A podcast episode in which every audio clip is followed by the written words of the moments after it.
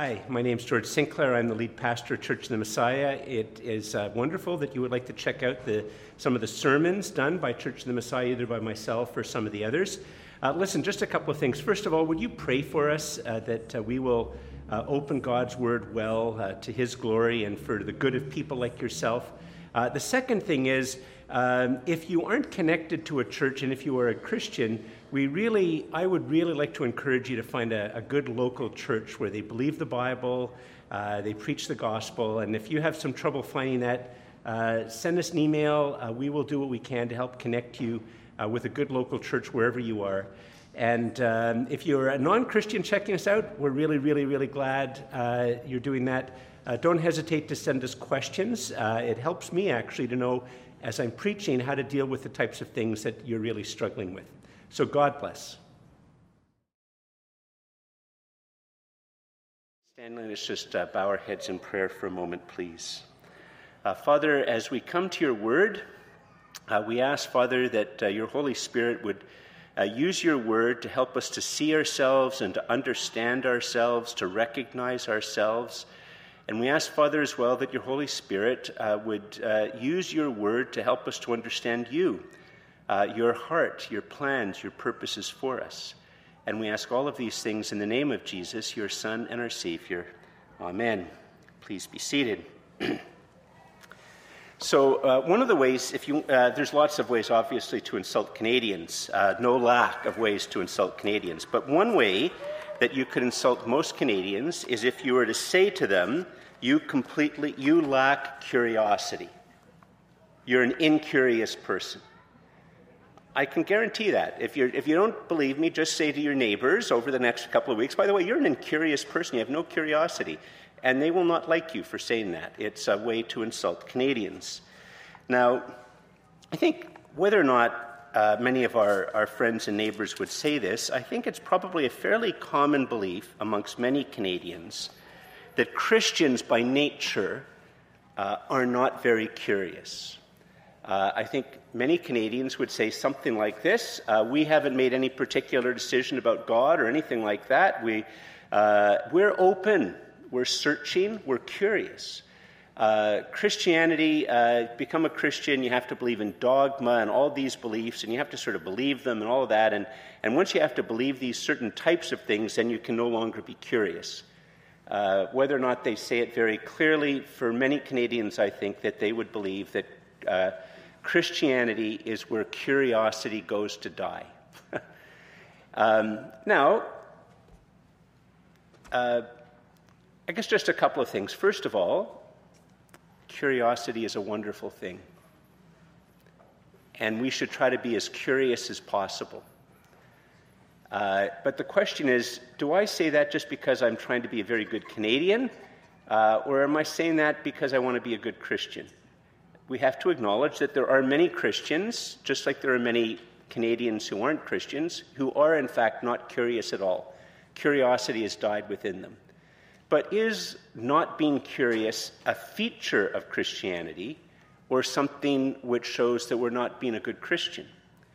The text that we're going to look at today, believe it or not, is a, a, a, says a lot about curiosity and what it means to be a Christian. So if you would turn with me, we're looking at Luke chapter 1, verse 26 and following. Luke chapter 1, verse 26 and following.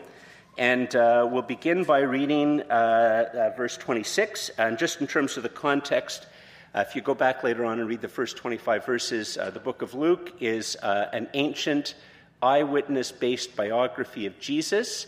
written by someone who was not an eyewitness, but interviewed eyewitnesses and wrote when uh, many, many eyewitnesses were still alive. So that's what the book of Luke is. That's what it began as. Later on, it came to be recognized as scripture, but it, it began as this ancient biography. And what's just happened is Luke just basically tells us what I just said, like how he searched out these things to find the truth and give a good account. And then there's this story of a, a very elderly man named Zechariah who has uh, this angel come and appear to him and promise that his elderly wife is going to give a baby, have uh, get conceive and have a baby, and that actually happens. Uh, but Zechariah doesn't believe it, and he's he's struck dumb. And this is the next story in the Gospel of Luke, and it begins like this. In the sixth month, the angel Gabriel was sent from God to a city of Galilee uh, named Nazareth to a virgin betrothed to a man whose name was Joseph of the house of David, and the virgin's name was Mary. Now, just uh, a couple of things here. Um, the first thing is this uh, the word virgin here is, a, uh, in a sense, a biological description. Um, it is not a title. Uh, it is referring, just the way we would understand it today, it's a woman who's not had any type of sexual knowing at all. Uh, she's a virgin, and that's who Mary is. And the second thing is that for many people, if they were hearing this story for the very, very first time, uh, they would think, oh, okay, this is, uh, this is going to be interesting. I, I, understand how stories like this work because it's, uh, it's part of the story of how religions in general uh, work. Uh, religions in general are often based on private revelations uh, with no external corroboration.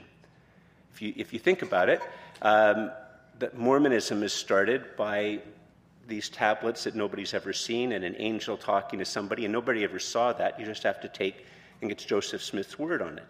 Uh, you just have to take Muhammad's word on the fact that the angel spoke on behalf of Gabriel, uh, on behalf of Allah, and spoke to him.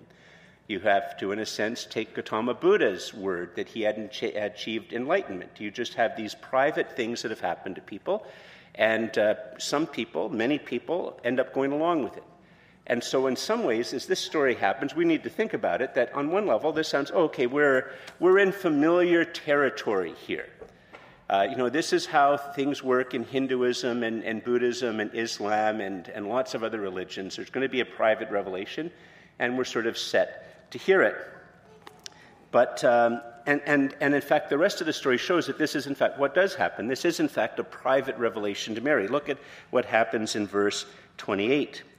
And he came to her, and by the way, in the original language, uh, came to her implies entering a house uh, in the original language. So uh, she's by herself, uh, and the angel appears to her, and the angel speaks to her. And what does he say? Well, uh, he came to her, verse 28, and said, Greetings, O favored one, the Lord is with you. But she was greatly troubled at the saying, and tried to discern what sort of greeting this might be. Now, um, just I, am just going to want to take a bit of a, a one minute aside. Um, as we're going to see as we go through the story, uh, Christians, in a sense, are unique amongst the world religions because uh, our, our religion is based on, on Jesus and, and the Bible, in that it's not based on a private revelation, but on things that can be corroborated by history. As I said, the book itself is uh, a biography, historical biography of Jesus based on eyewitness accounts written while, while eyewitnesses were still alive. It's in many ways more like reading the newspaper, although nowadays I think increasingly newspapers are more like myths and fantasies than they used to be uh, uh many, many years ago. But back in the day, when they were in fact trying to tell you what actually happened, uh, that it's more like a newspaper type of account. The only reason that we believe Mary, by the way, is because of the resurrection of Jesus, which is an event in history that can be corroborated. And, um, and if, if Jesus, Jesus rising from the dead changes everything, it's as simple as that. And if, in fact, Jesus really did predict that he was going to die in that manner, he really did die, the tomb is empty, he did rise from the dead, he did appear to people, if that's true, then all of these other things are looked at in a very different light. The fact is, there are other types of reasons to believe Mary that fit with this. Um, Mary does become pregnant, and we all know that dreams don't make you pregnant. and, uh, and the second thing is that later on, we have different times when Jesus' enemies said, Well, at least we know who our daddy is, implying that there, had, there were questions about the, the fatherhood, so to speak, who, who begat uh, Jesus. But we, we believe this story ultimately because of the resurrection, and, and, it, and it fits. Uh, but there's another thing in here as well. It, uh, some of you hearing this story of, oh, you know, oh, favored one, there's a very, very uh, common genre of uh, books and movies where something like this happens, Uh, it could be any one of you, and one day somebody comes and it's from the future or whatever, and you just think you're an ordinary person, but actually you're originally from some faraway planet and you have some special powers or something like that. And, and in fact, the whole history and the whole saving of the world depends upon you finally really realizing your real nature and your real destiny. And this angel comes and picks you out, and that you're not actually ordinary, you're actually very, very special. And it's a very, very common genre. Uh, many, many books and movies are all based around this type of genre. That's not what's going on here. Uh, it's uh, far more obvious in the original language, but it's not that there's anything special about Mary. In fact, prob- partly what is going to trouble Mary is that Mary knows she's not special. And when it says, O favored one, it doesn't mean that she's the, sort of a source of grace that she has this power that she didn't realize up until this moment where she could bestow grace on people and favor on people. What it's saying very clearly in the original language is she's receiving it from God. So it's not that type of a story that we're very, very familiar. Uh, so, what, what is it about? What is it that the angel is going to say about Mary? Uh, apart from the fact that God is bestowing great grace upon her, what is it that's going to happen with Mary? Well, we, we know the story, but listen to how they put it. It begins uh, in verses 30 to 30. It's in verses 30 to 33. And the angel said to her, Do not be afraid, Mary, for you have found favor with God. It's the second way, the time that the angel says this. And behold, you will conceive in your womb and bear a son, and you shall call his name Jesus. He will be great and will be called the Son of the Most High and the Lord God will give to him the throne of his father David, and he will reign over the house of Jacob forever, and of his kingdom there will be no end. Now, we just have to pause here. We see on one hand that the baby is going to be very clearly a human baby. It, it says, if you notice, that he's going to uh, have the throne of his father David, which means forefather. So he's, he's, uh, there's, there is, in fact, a biological cont- continuity, just like there is with any, any one of us uh, with our forebears that go, that go before it. But there's a very massive claim which has been made in these simple words, which are lost to us uh, in our day and age because we don't think about it very much. If you could put up the first image, Claire, that would be very helpful. So hopefully you can see that. Uh, what the image is showing is that there's only one God, hyphen the Most High, and then underneath that is a line, and underneath the line is everything else. And so that is what, in a sense, the Tanakh, uh, the Old Testament, teaches us. It's also, uh, on one level, what the New Testament teaches us. That there's this very, very solid line. On one side of the line is the Most High God, on the other side of the line is everything else. Doesn't matter if that everything else, it could be it's angels, uh, demons, everything else. There's God on one side of the line. Underneath the line, there is only, there's everything else. And it's uh, one of the things which made Judaism massively unique in the ancient world. There was no other religion that had that type of a very, very clear distinction. And it was so unique that constantly the Jewish people were being sucked back to believe that, well, there's the Most High God, there's a whole pile of other gods and goddesses and demigods, etc., etc., all above the line with complicated relationships and lots of other lines and all that type of stuff. But that's a very, very simple way to put it. But when it says that uh, what's going to be conceived in Mary is the Son of the Most High God. If you could put up the second figure, this is now what is being said. On the top of the line, they're still saying there's only one God. If you read through the rest of the book of Luke, it's a very clear, consistent message. There is only one God. But now there's a hyphen, and with that is the Most High and His Son. And everything underneath the line, and, and underneath the line is everything else. Now, someday you might take a theology course with somebody like Steve here, who's a very good person at teaching theology.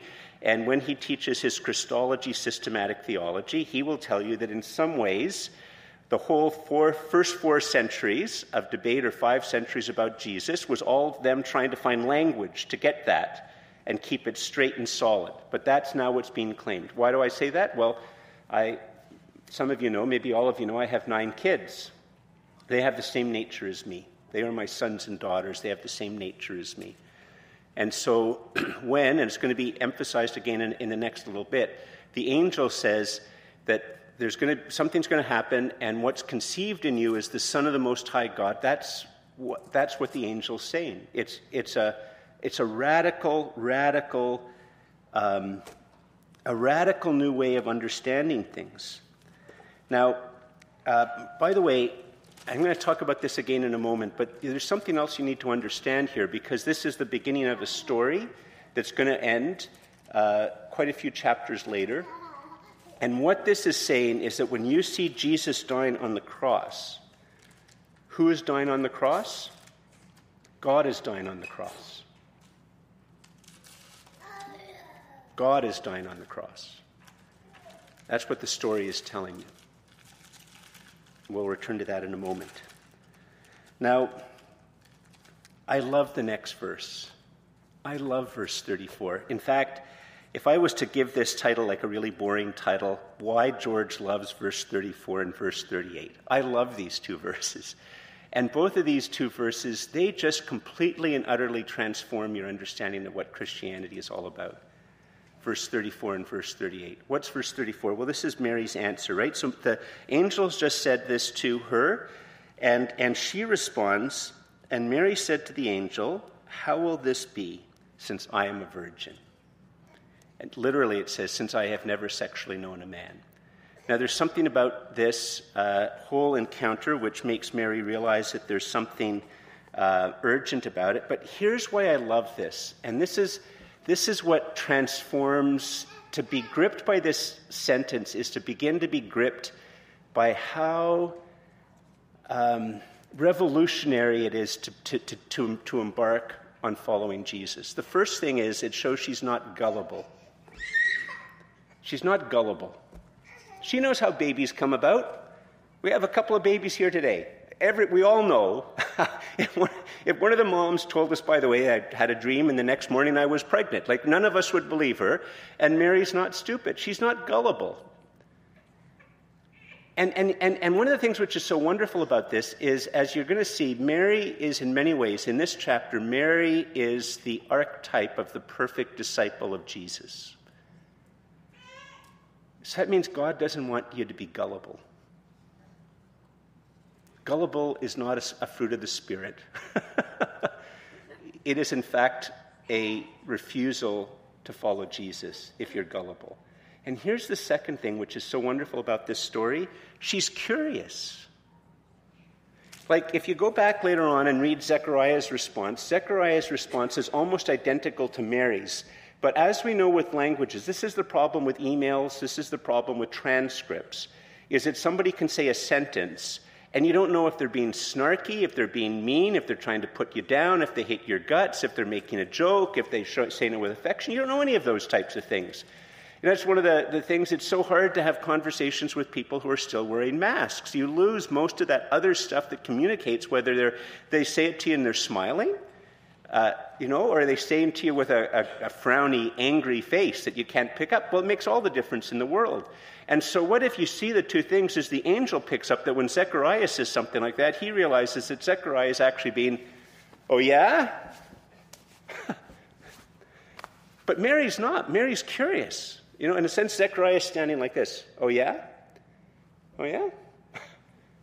Mary's like, really? How's that going to happen? If you could put up the first, the first slide, the first point. Here's one of the things which is so wonderful. The Lord does not want his children to be gullible. He does want his children to be curious. The Lord does not want his children to be gullible. He does want his children to be curious. If you're an incurious Christian, you need to follow Jesus. Jesus will lead you in the way of curiosity. Curiosity is a great virtue.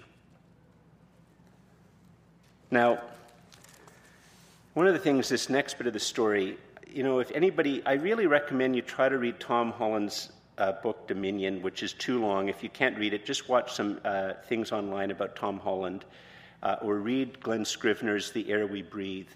And one of the things uh, they and guys like Doug, Douglas Murray uh, have brought out is how deeply influenced we are by the Christian worldview. Uh, and that comes with what happens next. So we have an angel who's come to Mary who says that Mary is going to conceive and have a particular special baby. Now, of course, we all know the story, but in the Roman world, hearing this for the first time, so if you were an ancient, uh, in ancient the, the Roman Empire, doesn't matter what type of background you are, whether you're a Roman citizen or one of the other, uh, you know, pagan people that they had all uh, conquered. If you hear this story, uh, you instantly can start to place stories like this and how they work. Just as we in a sense, if we think about it, we can place private revelation stories and we put that, okay, we have a category for that, okay, Christianity fits, right? Or, or then we hear this, you're, you're, you have your favorite, and, and oh, okay, we have stories about special powers. We have, you know, but, but the Bible blows both of those all up. That she's not special in having any type of power, and it's not the private revelation is going to have to be dealt with, with with proof and all of that. And, but now we come to another story in the ancient world. They are all very familiar with stories like this. And in stories like this in the ancient world, the god rapes the woman. The god rapes the woman. What is the founding myth that the Roman Empire is based on? The founding rape, that the founding myth of the Roman Empire is of the rape of Romulus and Remus's mother by the god Mars and then Romulus murdering his brother Remus. That is the founding myth of Rome is based on rape and murder.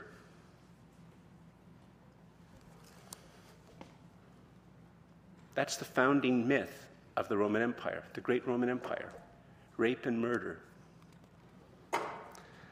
Those of you who have a classical education will tell you that the, the constant, the gods are always raping women.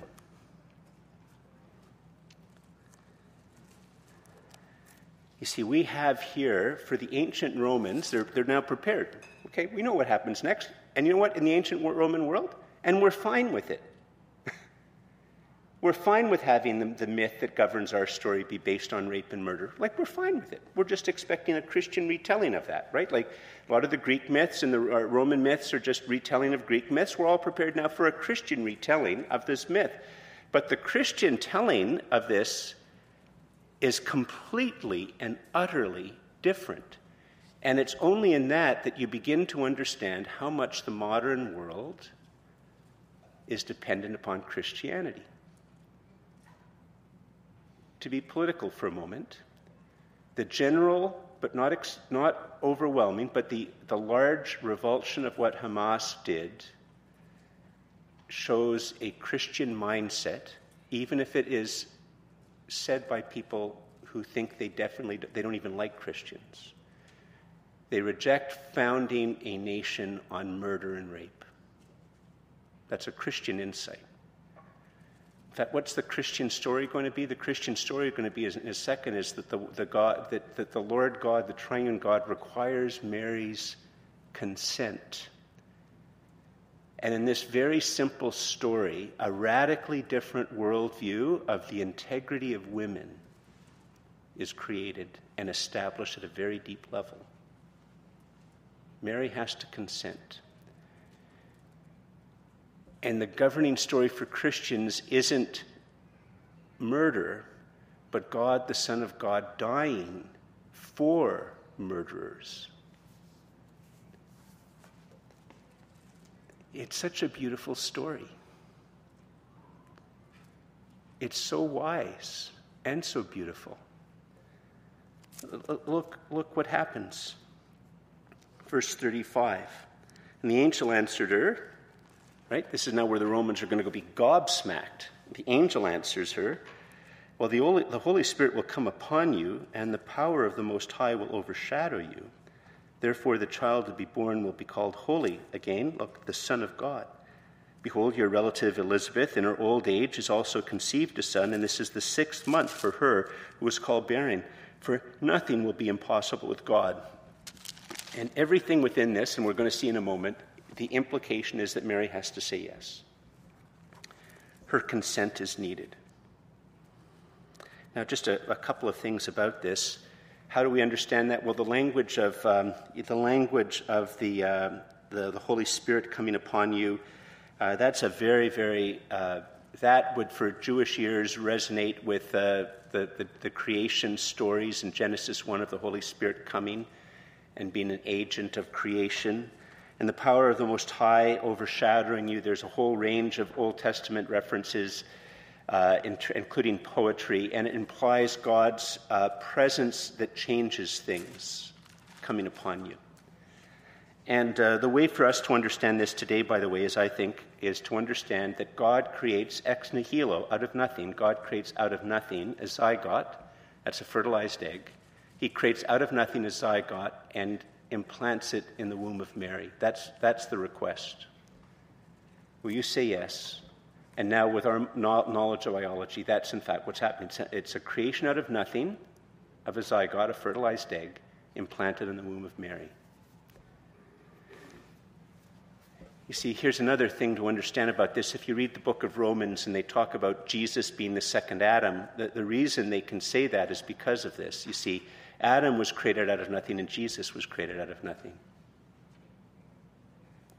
And just as Adam and Eve rebelled against God, defied God, and, and brought death into the world, the second Adam comes, setting aside his glory and prerogatives to even appear like God. And in love of God and a love of us and obedience to Him, he dies to bring life. And that's a lot of the reason why a lot of the language of Christianity is about how you're to receive Christ. And there's this language of, there's all sorts of different images that the New Testament uses about receiving Christ, but one of the images is of being transferred. That in a sense, I'm no longer under Adam, I'm now under the second Adam, the Adam that reverses the fall, deals with the curse, and brings life. That he is to be my Adam, it's to be Jesus the gods rape and murder to build an empire on. God asks for Mary to say yes, and then he dies. And then there's, remember I said I could rename this whole sermon Why George Loves verse 34 and verse 38. Well, we have to hear verse 38. This is such a one, this, you know, once again, you understand verse 34, you understand verse 38, you understand why Mary is the archetype of the disciple of Christ. What does she say in verse 38? And Mary said, Behold, I am the servant of the Lord. Let it be to me according to your word. Uh, brothers and sisters, uh, friends, uh, on one level, remember I've said that in one level, I've said before that uh, when you read narratives, in some ways we're many of the different characters in the story, not just one. Uh, and in some ways, uh, what Gabriel is, is to be a model for us. As hard as it might be in a world like today, our job is to proclaim what God says. Even if it even if people reject it, even if people think we're nuts or hate our guts. That's our job, just to be like Gabriel. He passed on God's message. That's what we're to do.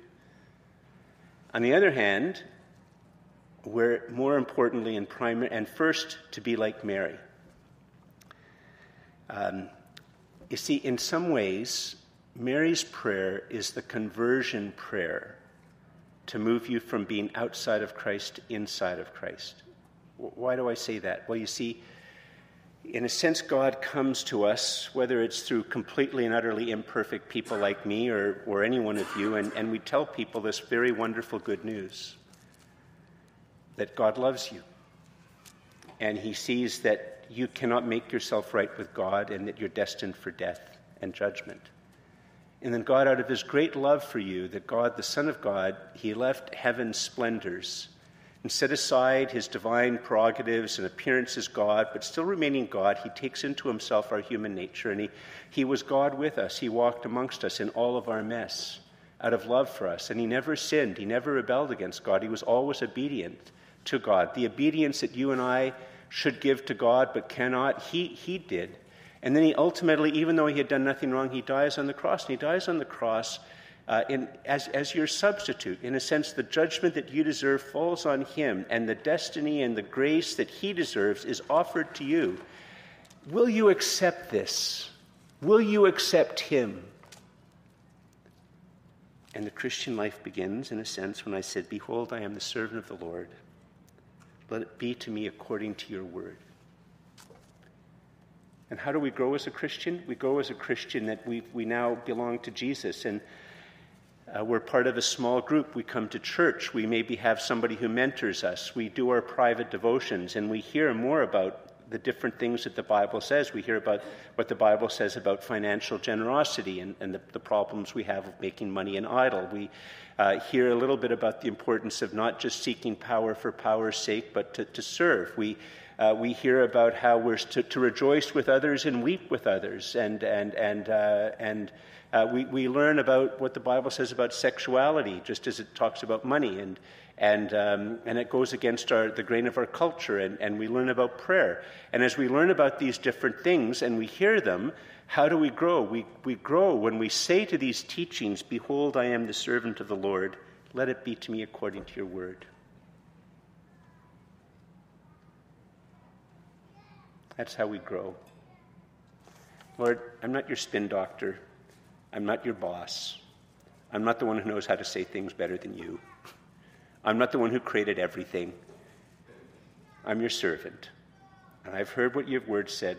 Let that be for me. Let me live that and grow in that.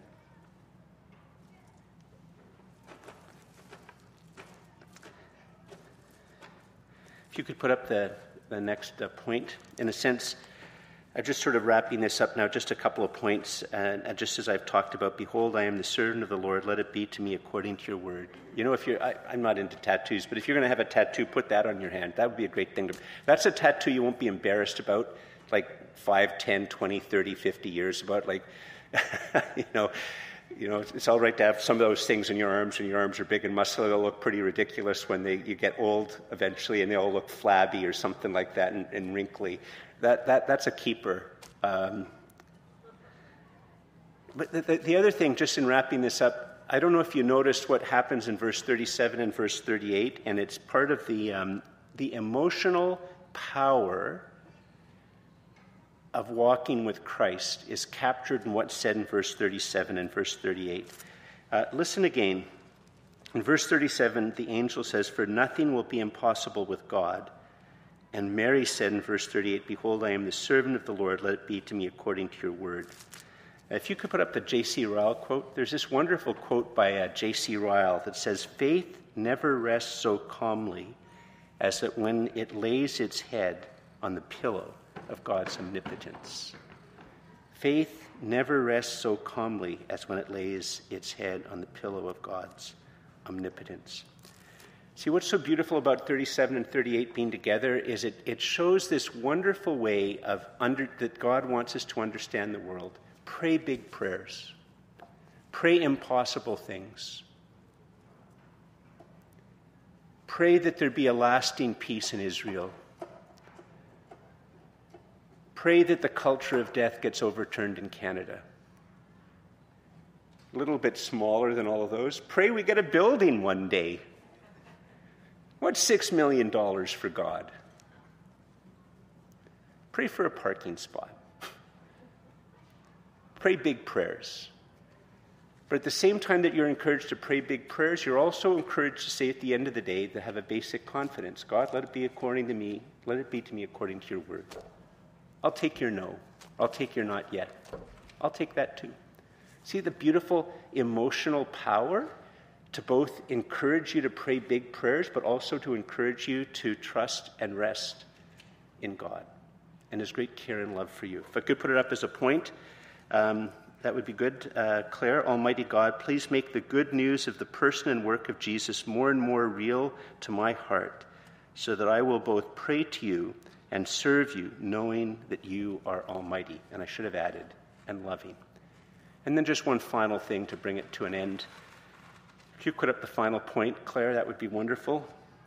Almighty God, please deliver me from being gullible and grow within me a great curiosity. Boy, if there's one thing we need in this world right now is people who are going to ask tough questions and not be gullible. And you know what? Science can't grow without curiosity. Love can't grow without curiosity. Beauty can't flourish without curiosity.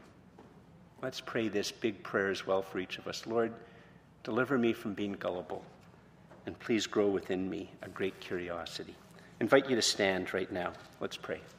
Let's pray. Just stand and pray. Um, hopefully, the, uh, the kids are going to be ready in a moment for the, the pageant.